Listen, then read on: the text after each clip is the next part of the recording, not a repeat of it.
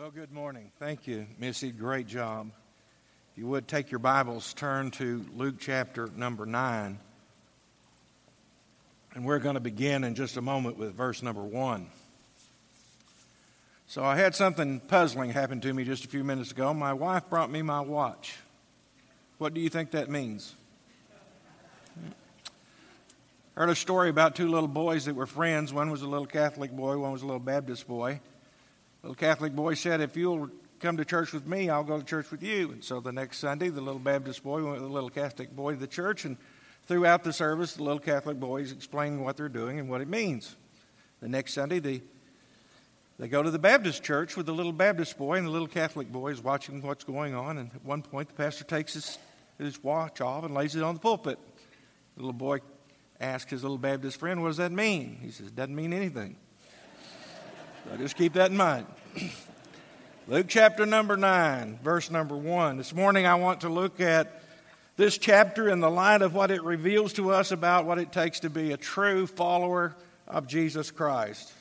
We're not called to some kind of superficial Christianity that does not affect the way that we live our lives. We're called to be Christ's disciples. We're called to a life of discipleship. And the New Testament is full of instructions about discipleship.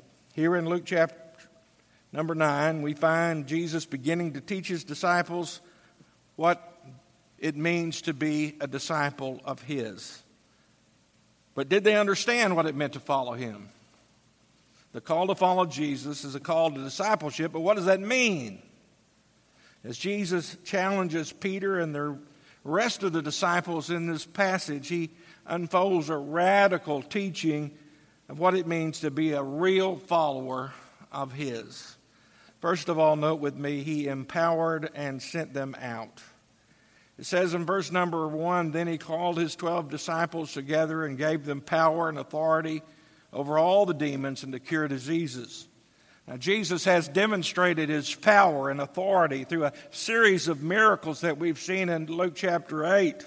By the stilling of the storm, he demonstrates his power over nature. By his healing of the demoniac, he demonstrated his authority over the spiritual realm. And by the healing of the woman with the issue of blood, he shows his power over sickness. And finally, by the raising of Jairus' daughter, he demonstrated he had power even over death itself. Now Jesus begins a whole new dimension by demonstrating that he not only has that power, but he has the power to transfer his power and authority to those he has called and sent out. Later in the Great Commission, Jesus says in Matthew chapter twenty-eight, "All authority has been given to me in heaven and on earth." Jesus not only called the disciples, but when he sent them out, he gave them very, every resource to carry out the task that they had been assigned. The text says that they were given power and authority. Power, dunamis, the ability to accomplish a task. And authority, exousia, is the right to do it. Authority is like a traffic cop who by simply raising his hand can bring two tons of a speeding automobile to a complete halt. Does the officer have the power to stop the car? No. But he has the authority of the uniform, and so it does. But how were the disciples to convince the people that they truly represented the Messiah in his coming kingdom? They were given the power to cast out demons and the power to heal all diseases. But we need to remember that gift of healing was not the primary responsibility of their ministry. Proclaiming the good news was the primary responsibility. We should always be interested in meeting the needs of the people that we're trying to reach with the gospel. That's why we involve ourselves in manna and other feeding operations. But we mustn't make the mistake of making social work the mission of the church. It is incidental to the mission of the church, but preaching of the gospel is its mission. Unfortunately, today in the modern church, many have exchanged the message for social work and the social gospel. And in so doing, they're not really doing a very good job of either. The apostles' ability to heal was a special gift that authenticated their message. Today, we have the Word of God to test a person's ministry. The empowerment of the apostles was unique. They were given the power and authority to do miracles. But since the close of the New Testament age, God's people are no longer need miracles to prove that our message is from God, because we have the New Testament to prove if what we are saying is true.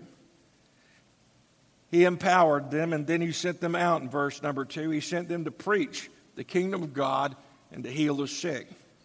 As we read those words, we're tempted to think that this is a commission given only to Jesus' original disciples. Yet there are eternal principles here that we can discover that will encourage and empower us to carry out the Great Commission. Instruction about ministry is especially important today, because in our day there are many misconceptions about the ministry. The greatest min- misconception about the ministry is that it is for the full-time staff of the church only. When we use the word minister, we usually mean the professional minister, the preacher or an evangelist. And while it is true that God has called some to ministry as a profession, he has called all of us to be ministers. Well, God provided many different ways for us to make a living, our vocation. He has called all of us to minister for God, to be at work, at home, as well in the church. Ministry means looking for opportunities to make an impact in the lives of others with the gospel of Jesus Christ. Ministry means to care for others, share with others, and seek to touch the lives of others with the transforming power of the gospel of Jesus Christ. How are we to carry out that ministry? Well, Mark says it this way: he called them unto, unto him, and he sent them forth. All were sent. There were no exceptions. The whole idea of sharing your faith may make you uneasy. Perhaps you're not too sure about this evangelism thing. Our society would convince us that a person's religion is supposed to remain a private matter. And because we're not sure we know enough ourselves to attempt to share with anyone we don't know, we don't. They might think that we are foolish, or even worse, that we're a fanatic. These disciples were not that much different. They were always seen to be two steps behind on understanding the par- parables and three steps behind on understanding the miracles. Yet despite their imperfect understanding, Jesus sent them out, trusting that they would go and share the good news. So he not only empowered and sent them out, secondly, he instructed them to travel light and depend on God. Verse three says, and he said to them, take nothing for your journey, neither staves, nor bag, nor bread, nor money, and do not have two tunics apiece. Whatever house you enter, stay there, and from there depart. When you compare the parallel accounts between Matthew and Mark and Luke, you'll discover that in Matthew, Jesus prohibits taking sandals, whereas in Mark, he allows sandals. But in Matthew and Luke, Jesus prohibits prohibits taking a staff, whereas in Mark, he, per, he permits taking a staff. How do we resolve all of that? Well, perhaps the best answer is that Jesus was saying that the disciples should not take an extra pair of sandals or an extra staff. It would have been unlikely for anyone to travel barefooted over the rocky terrain of Israel, and it would have, would be assumed that you always took a single staff. Why would you need two on a journey? So each account agrees that Jesus was making this point. Just go as you are. Don't stop to load up with extra provisions. The problem with this view is why anyone would need two staffs, and the answer to that, of course, is that Jesus was speaking in exaggerated form to make a point. And the point was simple: travel light and depend on God. They were sent out to preach and to heal in the villages of Galilee, and he specifically forbade them to carry along the kinds of things that we always try to take when we make a trip, don't you? When we make a trip, we take everything from our favorite pillow to our extra fan, in case they don't have a fan, don't you? Doesn't everybody do that? Well, that's exactly what he's talking about here. They're not allowed to take extra provisions, and the emphasis is on urgency and simplicity. The overlying reason was that they would be dependent upon Christ for their strength. The minimum of provisions was meant to call for the maximum of faith. What was Jesus trying to do by sending out the disciples without even the essentials that they need? I believe the answer is that Jesus was training the twelve to trust him for their every need, especially their daily needs. This was a lesson in practical theology, the theology of trusting him to empower their ministry and to meet their needs. Incidentally, this trust was vindicated according to Luke chapter twenty-two and verse thirty-five, where it says, "And they lacked nothing." This is the same essential issue that God's people have to learn in every age. It's not how much you know that matters, it's who you trust. Secondly, in verse four, he says, don't shop around for the nicest housing. Whatever house you enter, stay there, and from there depart. When the disciples entered into a town and they were offered hospitality in a place, they were to remain there the whole time. They were to accept what was provided for them as a gift from God and not move if they found, they found someone who could offer them nicer accommodations. Travel light. Depend on God. Number three, don't stress out over those who reject the gospel. Verse number five, and whoever will not receive you, when you go out of that city, shake off the very dust from your feet as a testimony against them. Don't misunderstand this as an act of vindictiveness or anger or resentment. This act was designed to make people think deeply about their spiritual condition. We can surmise that this act made a strong impression, and it brought some of them to repentance. For to reject the message was to reject he who sent the message. And secondly, it was a reminder to the disciples to put rejection behind themselves and not allow past discouragement from pursuing present opportunities. Parenthetically, while the disciples are on their mission, in verses seven through nine, we have Herod's confusion and the problem of a guilty conscience. Now Herod the Tetrarch heard of all that was done by him, that is Jesus, and he was perplexed because it was said by some that John had risen from the dead, and by some that Elijah had appeared, and by others that one of the old prophets had risen again. And Herod said, John I have beheaded. But who is this of whom I hear such things? And sought, and so he sought to see him. This Herod is Herod Antipas, who was the tetrarch, or the fourth ruler, over the area called Galilee. It is this Herod that had John the Baptist beheaded. And now, because of the things that he's hearing, he's wondering about who Jesus was. His guilty conscience made him wonder if this was John the Baptist risen from the dead. It would appear that Herod made several attempts to see Jesus in person, most likely sending invitations requesting that Jesus visit him, which it would appear that Jesus ignored.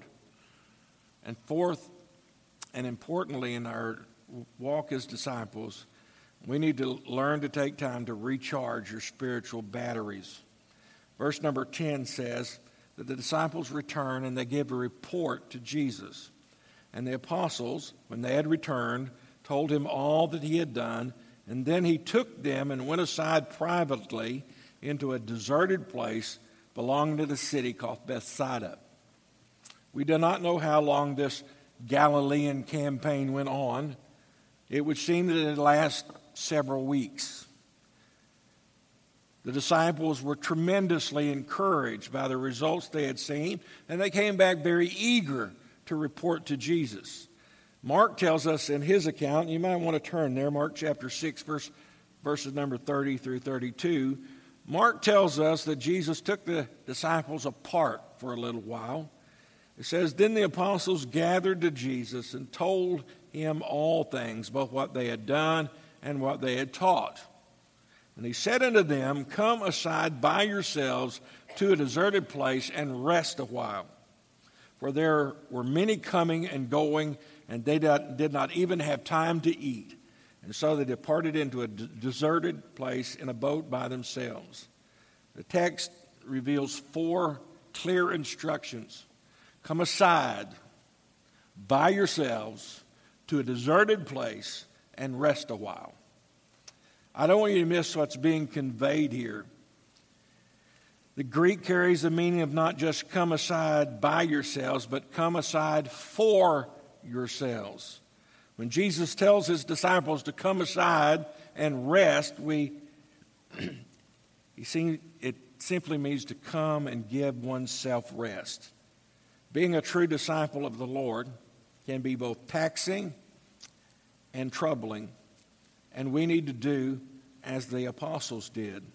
That is, we need to tell Jesus, we need to go apart to a quiet place and be with him, and let him speak to us. To develop a devotional life is not just something else that we have to do. It is rather a time of rest and refreshing, a time to tell Jesus and let him direct our paths. Part of our purpose in being in this place today is to be quiet, to rest, to be refreshed, be renewed by the presence of Jesus. But sometimes we're in such a hurry about worship. We want to get out of here and go on to other things that we have planned for the day. We have plans and we're anxious about time. We have allotted one hour for worship, and it better not go any longer. Part of the problem is that we live in a day and age when everything is supposed to be done quickly and efficiently. We eat fast food served at a drive-through window and head out to drive in the fast lane. And so when we come to church, we want our worship pre-planned, pre-packaged, and promptly delivered so that we can get on to the other and better things that we have planned. Part of our problem is that we have brought our way of life right in to this special place. This morning, I want us to slow down just for a moment to see four ways that we can find refreshment. First of all, refreshment is going to come when we recognize the signs. Some factors or signs that we should deter- look at in determining whether or not we need physical and spiritual refreshment are these: unending stress, serving more and enjoying it less, sacrificing family and spiritual development are signs that we should watch. Fresh- refreshment comes secondly from restraint. God hasn't asked you to do everything. Philippians chapter four, verse thirteen says, I can do all things through Christ who strengthens me. Unfortunately, as modern Christians in America, we have rephrased that verse to say, I can do everything through Christ who is strengthening me. If you have more than you can possibly do, then you're trying to do more than God has called you to do. The truth is that God will give you the strength to do everything he has called you to do. But God has not called you to do everything. We need to accept our human needs and limitations. So you need to stop and listen to the voice of your Heavenly Father rather than the expectations of the people around you. We as Christians seem to have forgotten what Paul exclaimed in Philippians three thirteen, this one thing I do. We need to refocus on exactly what it is that God has called us to do. And then refreshment comes from rest. Some of you mothers with young children can appreciate this story. I read about a couple who, after, after having their fifth child, received a playpen from some of their friends. Several weeks later, the friends who sent it received a thank you note which read, the playpen is wonderful. It's just what we needed. I sit in it every afternoon and read, and the kids can't even get close to me. There are different kinds of rest that we need in this life. One, there is rest you get from sleep. We need a proper amount of sleep each day. I think it would do us good, and we would receive more from our worship experience if we looked at our Sundays like the Jews looked at their Sabbath, that it began on Sunday, Saturday evening. And rather than coming into the church on Sunday morning exhausted. One recent survey suggests that almost seventy percent of all Americans do not get enough sleep each night. Thus, it is not amazing that many people will feel sleepy or groggy during the week because of their lack of sleep. There is also rest in worship. The Ten Commandments set forth the Sabbath principle. One day of each week was to be devoted to rest, Bible study, and worship. We ignore that principle to our peril. One of the things we can do for our spiritual well-being is to make church a priority in our lives. Then there is a rest you get from prayer. Since only one day out of each week is set aside for God, we should also set aside some time each day for God. If the Lord Jesus himself felt the need to set aside a daily time of prayer, how much more so should we? From our text, we have learned that Jesus sent the disciples out to proclaim the gospel.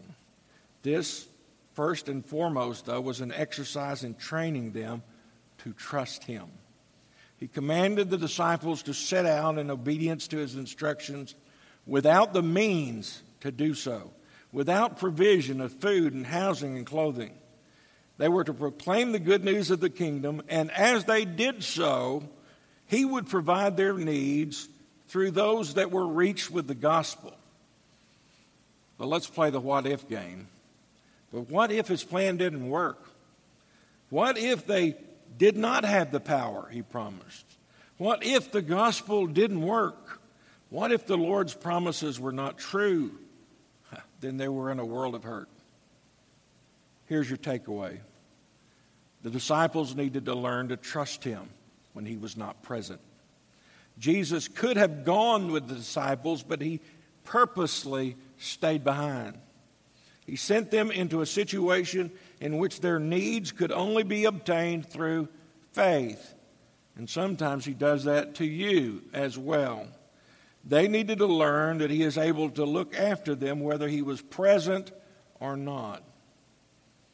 Jesus still sends us into situations where we have to learn to trust him. Do you trust him today? I mean, really, do you trust him? Even if the resources are not present for what he has called you to do, do you trust him? It's easy to talk about walking by faith, but doing it is an entirely different matter. Paul wrote these words to his son in the faith, Timothy, and they've always been very special to me.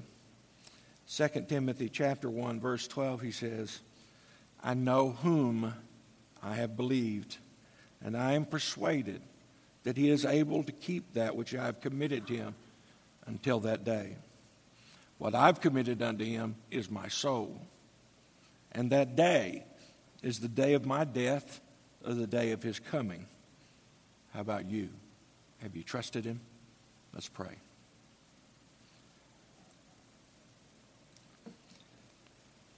Father, I don't prevent, pretend to know the condition of every heart in this place. It may be that there's someone here, Lord, that needs to put their trust and faith in you, that their soul also may be safe. Help them, Lord, to realize that they are a sinner, like all those people around them in this auditorium today, that they cannot save themselves. They need a Savior, and that you have provided that Savior, and that their, your Son took their sins to the cross, and there he paid for those sins. Salvation is a free gift offered to all those who will accept it, but they must accept it. Would you help them today? For all of us, Lord, help us to look at this passage and to consider these words about how we should live as true disciples of Jesus Christ, true followers of Jesus, not just in name only, but in the way we live our lives Monday through Saturday before we come into this place. Help us, Lord. We pray these things in Jesus' name. Amen. Will you